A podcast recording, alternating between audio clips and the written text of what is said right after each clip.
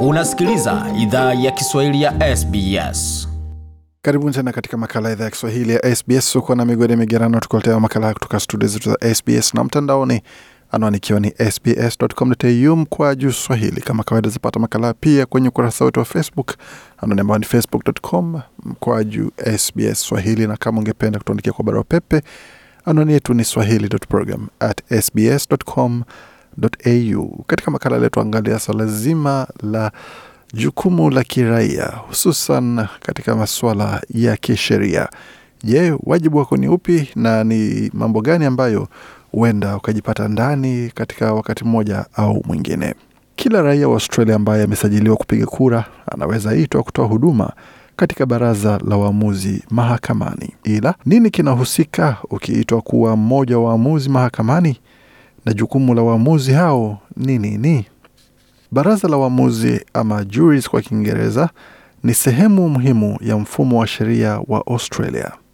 Ni wajibu wa raia wa Australia kuhudumu katika baraza la waamuzi unapoitwa kufanya hivyo, na watu wanaweza tozwa faini wasipofanya hivyo. Huduma ya baraza la waamuzi huruhusu wanachama wa jamii kushiriki katika utoaji wa haki. Dr. Andrew Burke ni mhadhiri katika shule ya sheria na ni mkurugenzi vilevile wa Juris Doctor katika chuo cha Macquarie.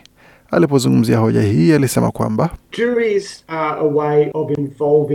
baraza la uamuzi ni njia ya kujumuisha jamii katika mchakato wa sheria, na katika hali hiyo baraza la uamuzi ni sehemu ya demokrasia ya Australia. Kwa hiyo mtu anapofunguliwa mashtaka ya uhalifu, watu wanaopewa jukumu la kuamua kama mtu huyo ana hatia au la, si wanasheria au mahakimu, ila ni wanachama kumi na mbili wa kawaida wa jamii ambao ni sehemu ya baraza la waamuzi.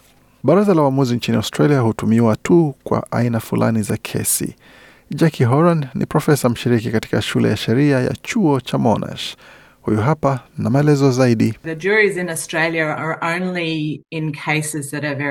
Baraza la waamuzi nchini Australia hutumiwa tu katika kesi muhimu sana. Kwa hiyo tuna kesi za mauaji, kesi za wizi kwa matumizi ya silaha na kesi za unyanyasaji wa kijinsia. Kesi kama za jinai husikizwa na hakimu bila msaada wa baraza la waamuzi. Majina ya watakaohudumu katika baraza la waamuzi huchaguliwa ghafla kutoka orodha ya wapiga kura ya Australia, alisema Mark Nolan ambaye ni mkurugenzi wa kituo cha sheria na haki katika chuo cha Charles Sturt.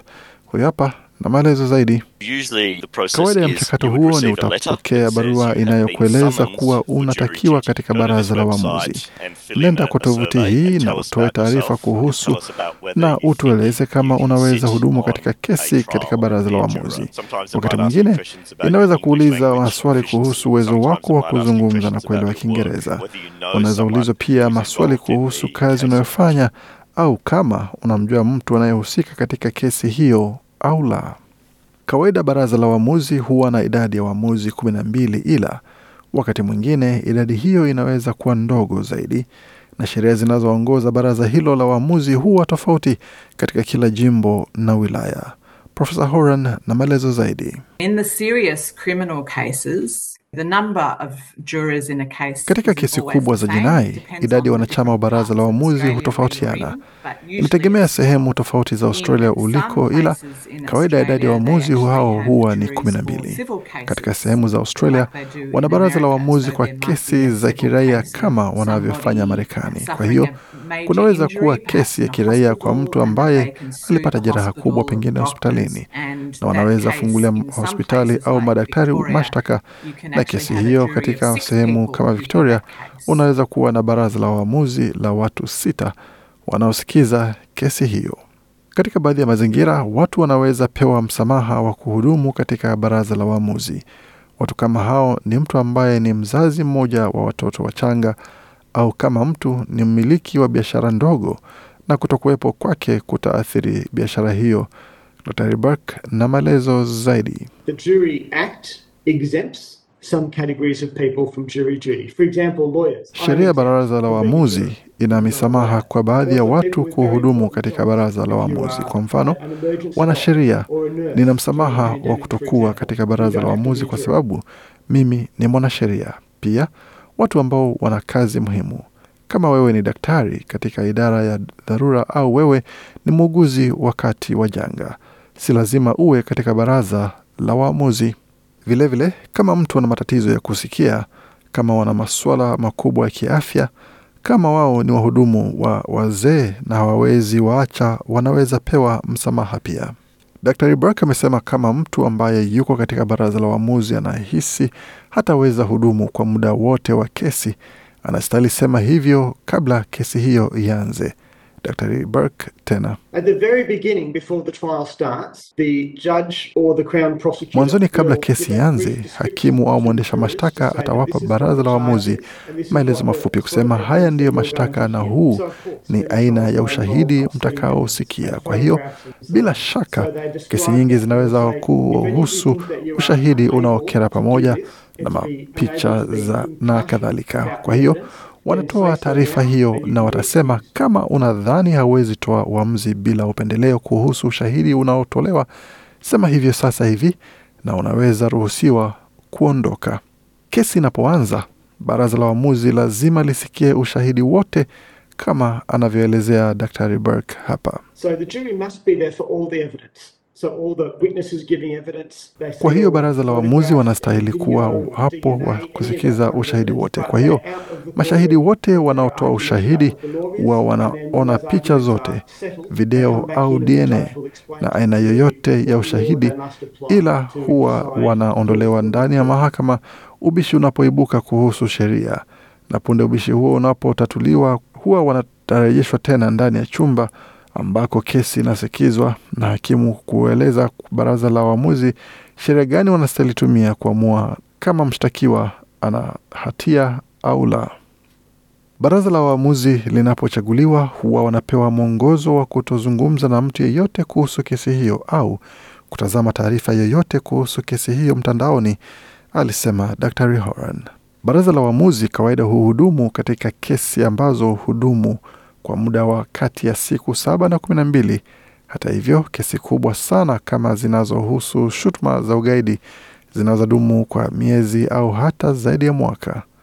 Wanachama wa baraza la waamuzi mara nyingi huulizwa mapema kama wanaweza patikana wakichaguliwa kuhudumu katika kesi itakayodumu kwa muda mrefu. And once all the witnesses have been heard and all the evidence is given into court, if there's documents, the jury are then given those documents and they're given the Na baada ya mashahidi wote kuwa kusikizwa na ushahidi wote kutolewa mahakamani, kama kuna hati, baraza la waamuzi hupewa hati hizo na huwa wanapewa pia hati ambazo kila neno lilisemwa mahakamani kuhusu kesi hiyo ambayo imeandikwa. doubt wanawekwa ndani ya chumba ambako wanachama wa baraza la waamuzi hujadili ushahidi wa kesi hiyo.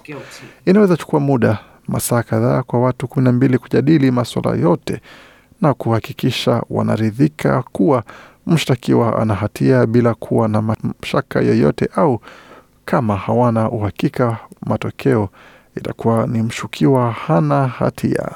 Dr. Horan amesema uamuzi unastahili kuwa baraza la waamuzi wote wanakubaliana kwa sauti moja, au katika baadhi ya kesi waamuzi kumi na moja wanakubaliana na mmoja anapinga uamuzi. Dr. Horan na maelezo zaidi. Whilst the serious cases like murder in most parts of Australia require all Wakati baadhi ya kesi kubwa kama za mauaji katika sehemu nyingi nchini Australia huhitaji baraza zima la 12 waamuzi la watu kumi na mbili wakubaliane.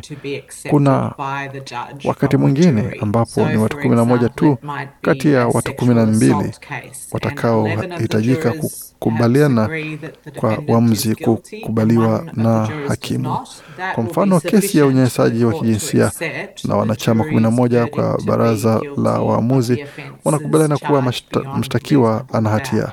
Na mwanachama mmoja hakubali uamuzi huo. Idadi hiyo inatosha kwa mahakama kukubali uamuzi wa baraza la uamuzi kwa mshtakiwa kuwa na hatia ya mashtaka dhidi yake bila kuwa na shaka.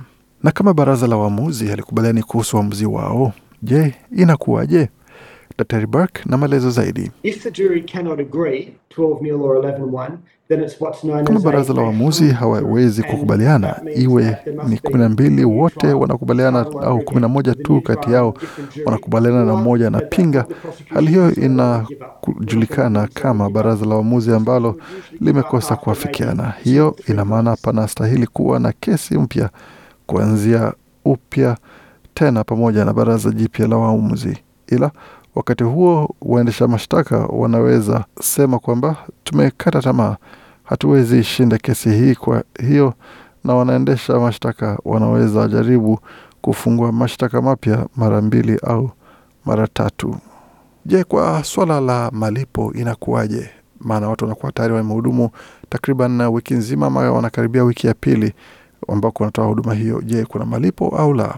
Wanachama wa baraza la waamuzi hulipwa kwa kila siku anayohudumu katika baraza la waamuzi. Daktari Horan alielezea hapa. It is a requirement of everybody's boss that Ni hitaji la bosi wa kila mtu kuwa wanalipwa sawia na malipo ambayo wangepata kawaida kama wangekuwa kazini, ila wanaenda kuhudumu katika baraza la waamuzi. Kwa hiyo kila jimbo na wilaya hukupa hela kila siku ambayo unatoa huduma katika baraza la waamuzi.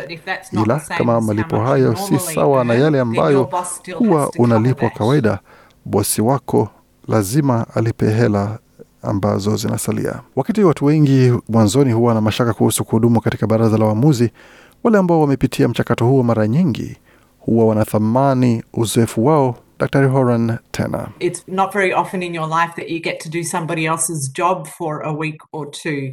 Si mara nyingi katika maisha yako unapata fursa ya kufanya kazi ya mtu mwingine kwa wiki moja au mbili, ila katika kesi hii raia wanapata fursa ya kuwa hakimu na kuona jinsi mfumo wa haki unatumika. Ni uzoefu wa mara moja kwa maisha unaovutia, ambao baada ya kuifanya huwa unaithamini, na utafiti umeonyesha kuwa watu huwa wanafurahia kuhudumu tena baada ya kuhudumu kwa mara ya kwanza. Tatumai kupitia taarifa hiyo imepata uelewa kuhusu sehemu moja ya mfumo wa sheria hapa nchini Australia unaohusu watu wa kawaida kuweza kuhudumu katika baraza la waamuzi mahakamani. Huenda jambo hili likakufikia siku moja, kwa hiyo ni muhimu utege sikio pamoja na kuweza kusikiza kwa makini, kujua ni yapi ambayo unatakiwa kufanya na jukumu lako ni lipi. Kwa makala haya pamoja na ratiba matangazo yetu, tembeleni tovuti yetu anwani ambayo ni sbs.com.au mkwaju Swahili. Makala aliandaliwa na waandishi wetu Kiara Pasano na Gode Migerano. Hii ni idhaa Kiswahili ya SBS. Penda, shiriki, toa maoni. Fuatilia idhaa ya Kiswahili ya SBS kwenye Facebook.